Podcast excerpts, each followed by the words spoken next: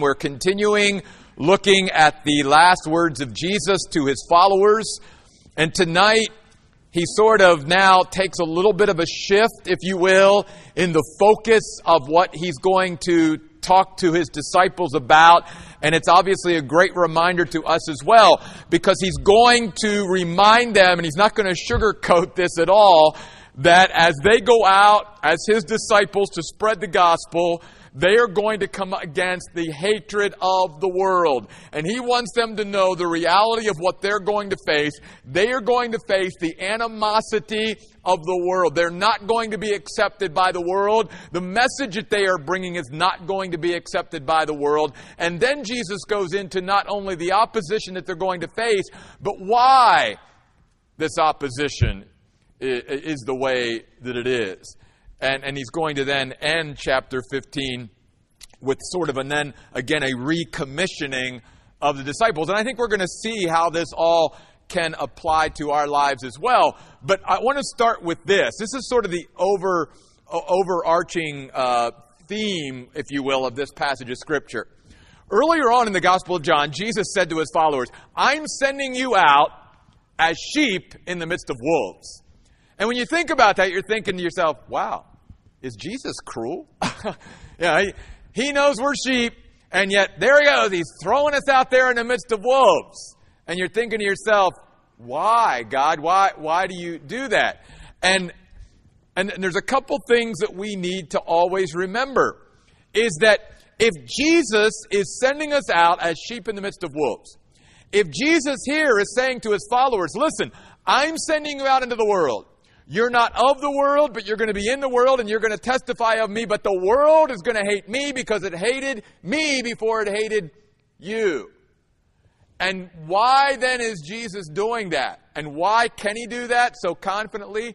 Because Jesus knows that if we follow him as his disciples, that we will have everything we need to stand up to the world, to the opposition of the world, to have the strength that we need to even be sheep in the midst of wolves and, and to overcome and, and to see victory rather than defeat. So, not being cruel at all, Jesus is trying to get us to see what a life can be like when it's surrendered to Him and we follow Him as our shepherd and we allow Him to make us strong then it doesn't matter what environment we are sent into, that we have the all the equipment, we have been outfitted, if you will, by God with everything we need, that no matter what environment we find ourselves in, we not only can survive, we can thrive in that environment. And that's what Jesus wants his disciples to understand again and grasp. Because remember, he's going away and they're so afraid and they're, they're filled with fear and trepidation about what's coming. And Jesus wants them to understand, first of all, look, I know that you're going to come up against the hatred of the world. So he's not trying to, again, mask the reality of what they're going to have to deal with. God always deals in reality. God always tells us just how bad it's going to be, if you will. But when God does that, He also tells us, but even though it's going to be bad, you're going to, through me, have everything you need. You don't need to be afraid of what's coming. You don't need to back down. You don't need to shrink from your responsibility. You can stand up even in the midst of this environment and you can thrive.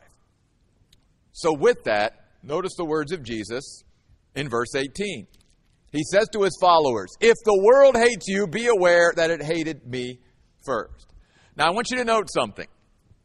Notice how this is right after his command at the end of verse 17 to love one another. And that's so important. Because again, remember from last week, why is Jesus so wanting his followers to love on each other and to have fellowship with each other and to stay connected with each other? Because Jesus understands if you are going to be out there in the world, and you're going to face uh, uh, animosity and adversity and, and hatred and persecution in the world, then you need to have a group of people that you belong to, that you feel safe with, that, that you have a like mindedness with, that you can connect with because you're not going to connect with people out there in the world for the most part. You're going to need that group of believers that you can come back out of the world and sort of be strengthened and encouraged with. So that's why loving each other and being part of a, of a community of believers and being part of a fellowship where we are uh, friends with each other and we have relationships with each other and we mutually encourage each other is so important because this is the way God set it up. Love one another because the hatred of the world is coming. And God has already said, Jesus already said, You belong to me, I love you. So, you know, you've got me, but you also have each other. And so that's the context here, the very important context of, of what Jesus is saying here. I do want to point this out as well. When Jesus talks about the world hating us as followers, he's talking, he's describing the system, if you will, of the world, the underlying philosophy and perspective of a world that is in rebellion, opposition, and, and against God, you see. That's what Jesus is talking about when he uses the word world. Uh, it's the same as when he talks about the ruler of this world, being Satan, and, and why Satan, even in the temptation of Jesus, could take Jesus up to a pinnacle and show him the kingdoms of the world and offer those kingdoms to Jesus. Because Jesus' kingdom is not of this world, and Jesus said, I'm not of this world, and neither are his followers, you and I, of this world. So this world predominantly is marching, if you will, out of step from God. Now, obviously, God wants us to go into the world and shine our light and testify and witness because God will save more people out of the world as you and I go into the world, but we've got to also maintain our distinctiveness. We're going to talk more about that in a minute. The other thing I wanted to say about this word world, though, is, is, is I think important, and that is it's the Greek word cosmos. It's where we get our English word cosmetic from. And when you think of cosmetic, you think of something external, something that is outside. And, and what that reminds us of is that a lot of the makeup, and I'm not, no pun intended, a lot of the makeup of the world is external. It, there, there's, there's very little substance to it. There's very little solidity to it. Uh, there, there's very little, if any, security or stability in it. it. It's all this sort of facade, if you will. That, that's the world, you see. When you start digging below the surface, that there's not much there. It's all cosmetic. It's all smoke and mirrors. It's all fluff. The thing that God offers human beings. And what God offers us in Jesus Christ is that of great substance. That which, you know, you, you can dig and all you want to, and, and there's going to be real life there, and reality there, and security there, and stability there. And it's not surfacey, it, it's something of real substance. That's the contrast between the life that we have in God and this sort of cosmetic world that we live in. And Jesus is saying, if the world hates you, if it detests you, if it persecutes you, remember something, disciples.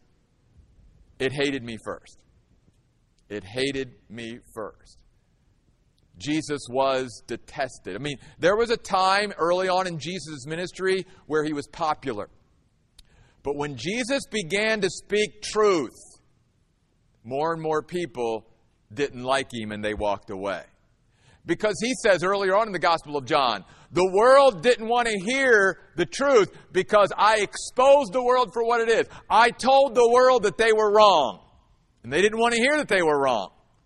And so they began to detest me and they began to persecute me. By the way, the word persecute, other words we could use is harass, pick on. And many of you out there in the world, as you work in the world week in, week out, day in, day out, that's what you experience sometimes as a Christian.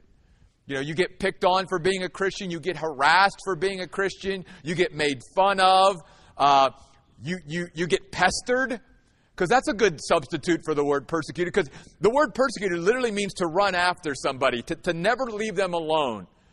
And, and that's what it really means. That's what they did to Jesus. If you study the Gospels, what did the religious leaders constantly try to do to Jesus? They kept trying to pick and pester Jesus. They would send people at him to try to trick him, to try to trap him in something, to try to get him to contradict himself. They were always sent people after him to pick and pester and harass and trouble him. That's what it means to persecute. And Jesus saying, look, if you follow me, if you're going to be one of my disciples out there in the world that is opposed to me, because Jesus says, if you're not for me, you're against me, you're going to face that same hatred. You're going to face that same persecution. You're going to be detested just like I am. And he wanted to prepare his disciples for that. But notice what he says. If you belong to the world, if you were from within, what the world was. He said, then the world would love you. The world would befriend you as its own. You'd belong to the world. And obviously, everyone wants to belong. Every human being wants to belong. And Jesus saying, You belong to me. You're mine. And now you belong to my body, the church. So you have a place to belong. You don't have to try to fit in out there in the world. You go into the world to be a witness for me. But don't try to fit into the world, because the world predominantly is out of step with God. So if we're in step with the world, we're out of step with Jesus Christ. When we are in step with Jesus Christ, we're going to be out of step with the world. That's just the way it is, you see. And so he says, You don't belong to the world. However, because you do not belong to the world, but I chose you out of the world, for this reason the world hates you. By the way, the word, the word chose means that Jesus Christ literally selected each one of us for himself for his purpose. That's what it means to be chosen by God. Jesus selected each one of us for his purpose to accomplish his will, not ours. That's what we were chosen for. And His will, His purpose, is for us to go into the world and make disciples. Matthew 28, 18 through 20. Baptizing them in the name of the Father, the Son, and the Holy Spirit, teaching them to observe all things whatsoever I've commanded you. And lo, Jesus says, I'm with you always, even unto the end of the age. That's what it is. Go. Make disciples. Shine your light. Be a witness testify of Jesus Christ. But know that as you walk in step with me, you're going to be walking out of step with the world. See? If we want to fit into the world, we can. And that's why Jesus starts off verse 18 by saying, if the world hates you. Because it's not automatic that the world's going to hate Christians, because some Christians so want to, to fit in and belong to the world that they walk more in step with the world and out of step with Jesus. So, not every Christian is going to, in a sense, be a disciple and be willing to walk in step with Jesus and out of step with the world. Some Christians are going to compromise the message, they're going to water it down, they're going to, you know, they don't want to cause waves or whatever, so, so, so that the world will, will be okay with them. And that's one of the things that as a disciple, you and I have to reconcile in our minds is that we've got to get to a point where it's okay that the world isn't okay with us. You see. And that's what Jesus was saying here. You don't belong to the world. You belong to me. And that should be enough. Because I know you need to belong. And so never forget, I chose you. I selected you for a specific purpose and plan. And I want you to accomplish my plan and my purpose for your life, not the world's. You see. Don't be conformed to the world, Romans 12, 2. Don't love the world, neither the things that are in the world, 1 John chapter 2. For all that is in the world is passing away. So Jesus goes on to say, Remember, be mindful, verse 20, what I told you. A slave is not greater than his master. If they persecuted me, they will also persecute you. If they obeyed my word, they will obey yours. And so notice, Jesus is saying here, insofar as we identify with him, our experiences will be similar to his. That's what he's saying. If we're willing to identify with Jesus Christ, then we can't expect something different than what happened to Jesus. And yet, many times we do. It's like, I somehow think, well, I'm going to live for Christ, but I'm going to escape the hatred and persecution of the world. And Jesus here is saying to his own disciples and to us, no, if you're going to identify with me, if you're going to walk step by step with me, then you're going to walk out of step with the world. And then that's going to invite the world's hatred, and, and persecution and all of that upon yourself. But you, you can't have it both ways. And even as James says, a double minded man is unstable in all his ways. If, if the most probably miserable person is the Christian who's trying to both fit in with Christ and fit in in the world at the same time. First of all, too, that's just exhausting to try to, because you, you can't do it. See? And Jesus calls us to be all in for Him. And so he's simply reminding us look, if you're going to follow me, then you've got to expect the same kind of experiences that I had. If they persecuted me, then they're going to persecute you. As a disciple, he's saying, you can't expect to be treated better than your master.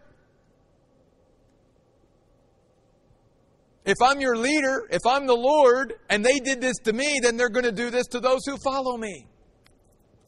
That's the way it works.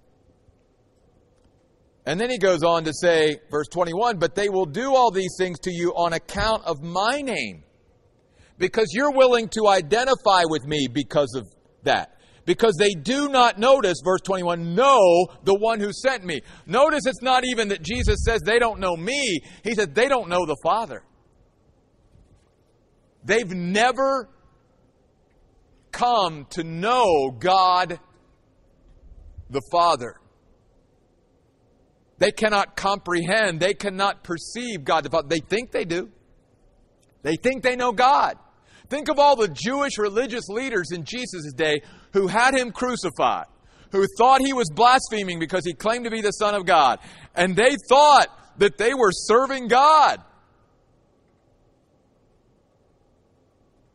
And that they were totally off base. Jesus, in fact, is going to point that out here in just a minute again. So Jesus says in verse 20, If I had not come and spoken to them, they would not be guilty of sin. You should add the word, and I'm not, we're not adding to the Bible, but literally, this is, you, you should add the little word as guilty in front of guilty.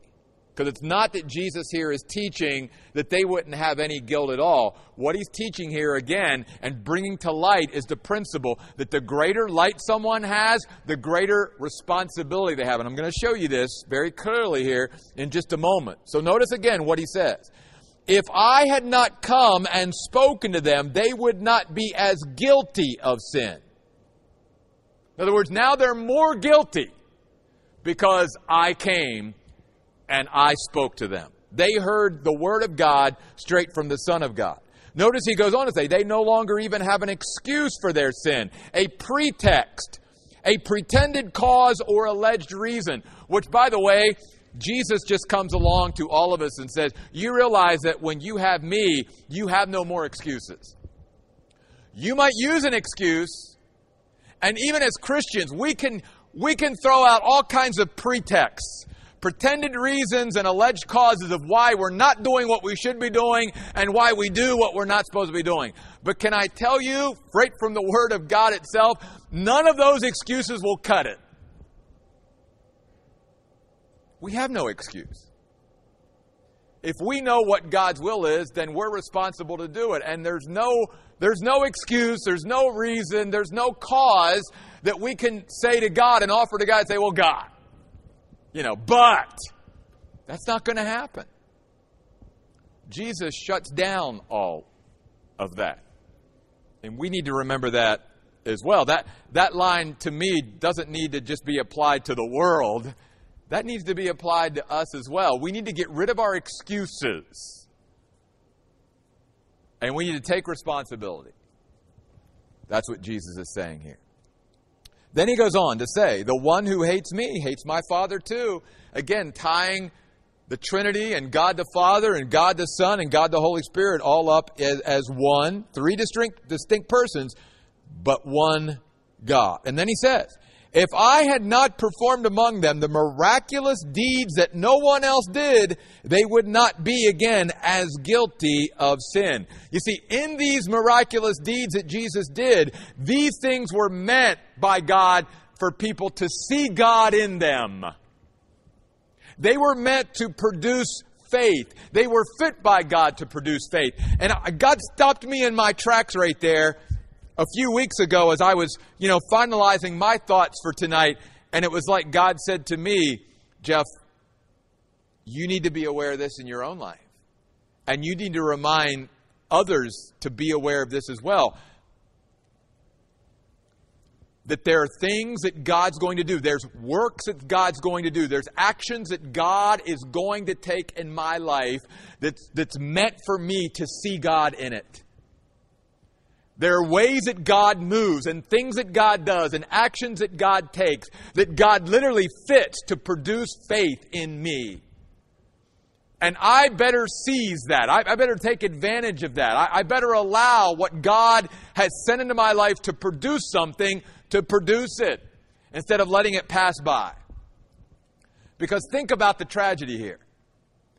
God Himself was in their midst doing these miraculous deeds that no one else had done, and it did them no good. It sort of ties in even with the message from Sunday about think about the Pharisee that went to the temple and prayed and left not right with God. All of his spiritual activity never changed him a bit because his heart wasn't right to begin with. And, it, and God wanted to shape his heart and change his heart, and, and all his activity never allowed for that. Same thing here. Jesus Christ, the Son of God, was doing miracles in front of these people. And it, it never produced faith. They never saw God in all of it. And it was like, God got me to a point, it's like, God, help me not to miss you. When you want me to see you in something, help me to see you. When you want to produce faith in me through an act or a work or a deed or some miracle or something that you're doing or some movement, Lord, help me to help me to get it. Because too many experience God and the work of God and never let it produce anything in them. They, they never see beyond the thing itself. And that's very tragic. So he goes on to say, If I had not performed among them the miraculous deeds that no one else did, they would not be as guilty of sin. But now they have seen, they have experienced these deeds and have hated both me and my Father. Now, this happened, Jesus says, to fulfill the word that was written in their law. They hated me without reason. They hated me undeservedly. You ever had someone not like you and you didn't deserve it? Jesus understands. And isn't it interesting that the very law that these religious leaders took pride in was the very law and word of God that was going to condemn them? Think about that. They rested in the law of God. And yet, the very law that they took pride in was one day going to condemn them. Now keep your finger there and go back to the Gospel of Matthew, chapter 11. I want to show you this principle about the greater the light, the greater the judgment, and the greater the responsibility. And this is just one place that this is supported in Scripture beyond what Jesus even says here. They would not be as guilty if I had not come. Obviously, we know that Jesus isn't saying guilty, period, because the Bible clearly teaches all have sinned and come short of the glory of God. So it's not that Jesus here, to contradict other scripture, would have said to them, they wouldn't have been guilty at all. Again, if you study the original, it's as guilty. Okay? And I want to direct your attention to this passage in Matthew's Gospel, chapter 11, beginning at verse 20. Listen to what Jesus says here. Then Jesus began to criticize openly the cities in which he had done many of his miracles because they did not repent. Woe to you, Chorazin! Woe to you, Bethsaida! If the miracles done in you had been done in Tyre and Sidon, they would have repented long ago in sackcloth and ashes. But I tell you, notice now what Jesus says. It will be more bearable for Tyre and Sidon on the day of judgment than for you. There will be degrees of punishment and judgment. Just as there are degrees of reward for Christians in heaven, not every Christian is going to be rewarded equally. Not every Christian will have the same roles and responsibilities because not every Christian is going to be equally faithful and diligent in their Christian life. So there will be levels in heaven of reward. Every Christian, true Christian, will get to heaven, but the rewards will be all different. Jesus teaches that other places. The Same thing is true about judgment. Not every person who rejects Jesus Christ will experience the same judgment. Those who have been given greater light and rejected it will be actually judged more severely. And Jesus clearly teaches that here. Notice what he says in verse 23 And you, Capernaum, will you be exalted to heaven? No, you will be thrown down to Hades. For if the miracles done among you, don't miss what Jesus says here, this is amazing. If the miracles done among you had been done in Sodom, it would still be around. Think about that. Sodom and Gomorrah. We're going to talk about Sodom and Gomorrah on Sunday. Abraham's prayer of intercession for Sodom and Gomorrah out of Genesis. The first actual prayer we're going to look at in the prayer series. And Jesus says, if, if the things I did here would have been done there, it would still be around. And then he goes on to say, But I tell you, it will be more bearable for the region of Sodom on the day of judgment than for you. Why? Because they had Jesus, the Son of God, right there, speaking to them, doing miracles, and they rejected it. And so clearly, what the Bible teaches is the greater the light, the greater the responsibility. The more we know, the more we are responsible for. See? That's an important principle for us as disciples because as disciples, we are encouraged to continue to increase, to grow, to learn, to progress. But with that comes the added responsibility that the more we take in, the more we're responsible for. All right, back to John 15. Two other verses and then we'll close. Yeah, you see, you see, see, I'm doing good. When the advocate comes, who we know is the Holy Spirit, the one who gives evidence that stands, whom I will send you from the Father, the Spirit of truth. He's not going to compromise the truth just like Jesus didn't compromise the truth. Which, again, can I go back real quick? That, that's again why the world has a problem. Because the world doesn't want to hear truth. The world doesn't want to be made uncomfortable. The world doesn't want to be told it's doing anything wrong. And can I say, when Christians are not in a good place spiritually, the same attitude is present in their life as well. Which is why many times when Christians are out of step with God, they, they, they back off from church, they back off from the Word of God, because they don't want to come to a place where they're made to feel uncomfortable where they're told they're doing anything wrong, where they might experience conviction. They don't want any of that. They want to be told, I'm okay, you're okay, we're all okay, we're all going to be okay. And that's the way a lot of churches are today. Hey, let's just tell everybody we're going to be okay because we're going to be okay, right? How sad. What a false, again, cosmetic, you know, band aid type of a solution to to the reality of the problems we see in the world. And why do we see then the world being in the shape that it is?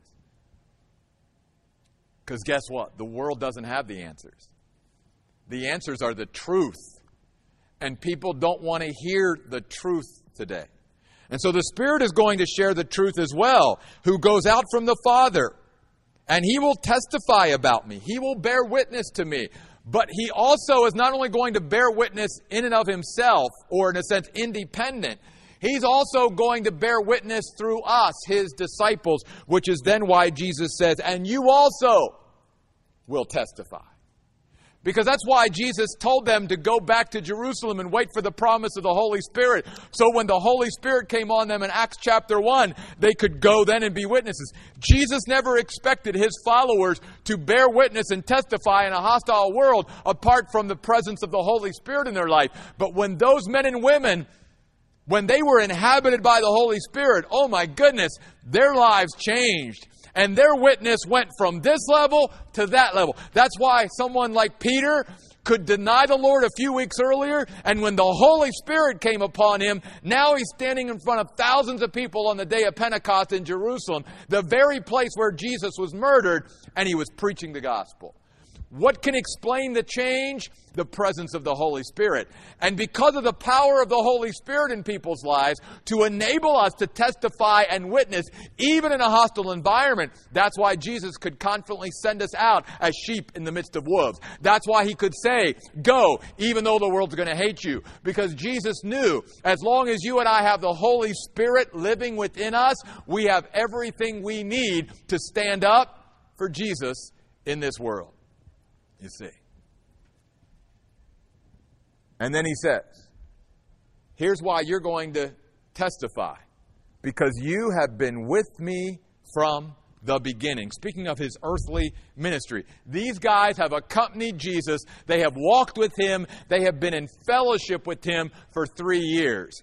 They know him.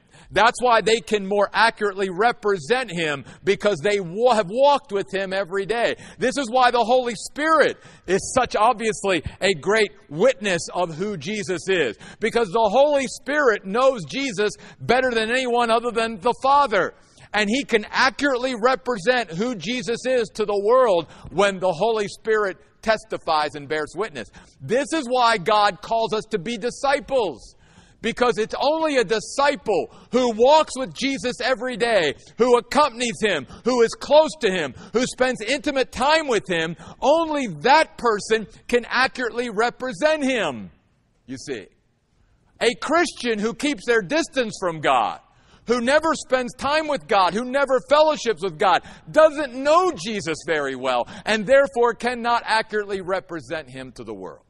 That's why Jesus calls us not just to make Christians, but to make disciples, because it will be disciples, those who accompany Jesus every day, those who are close to Him, those who walk with Him and have intimate contact with Him all the time.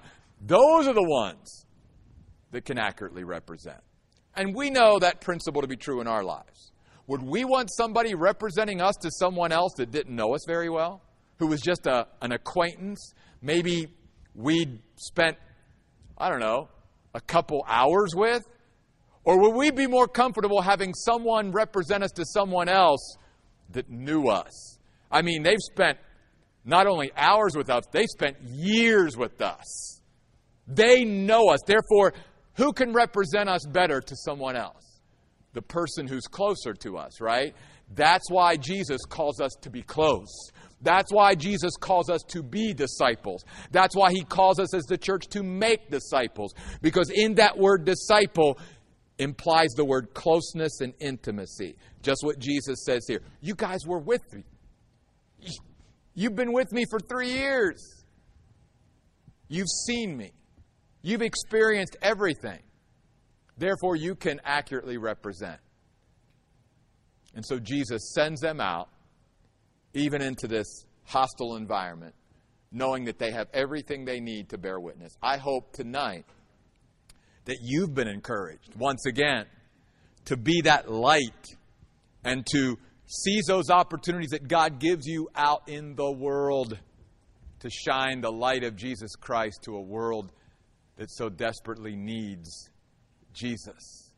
Yes, you will invite the hatred of the world when you walk in step with Jesus. But you belong to Jesus.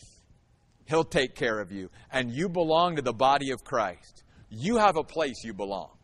Don't worry about fitting in with the world and belonging to the world. You don't belong to the world anymore, as Jesus says. Jesus chose you out of the world for His purpose and for His glory.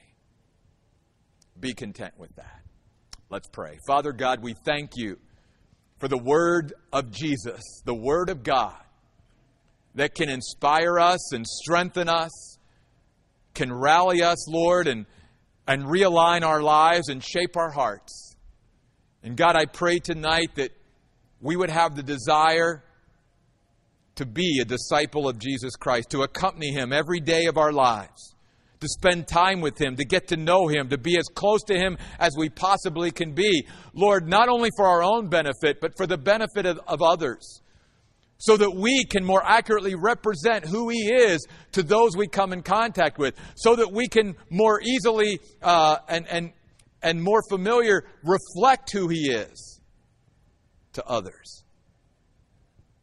God, used this passage tonight to just resonate within us to make us more like Jesus. We pray in his name. Amen. Hey guys, thank you. Don't again forget, pray about the land. Be praying about baptisms on Saturday, child dedication on Sunday. We continue our prayer series, and maybe we'll have something for you next week as far as an update goes. Thanks for being here. God bless you.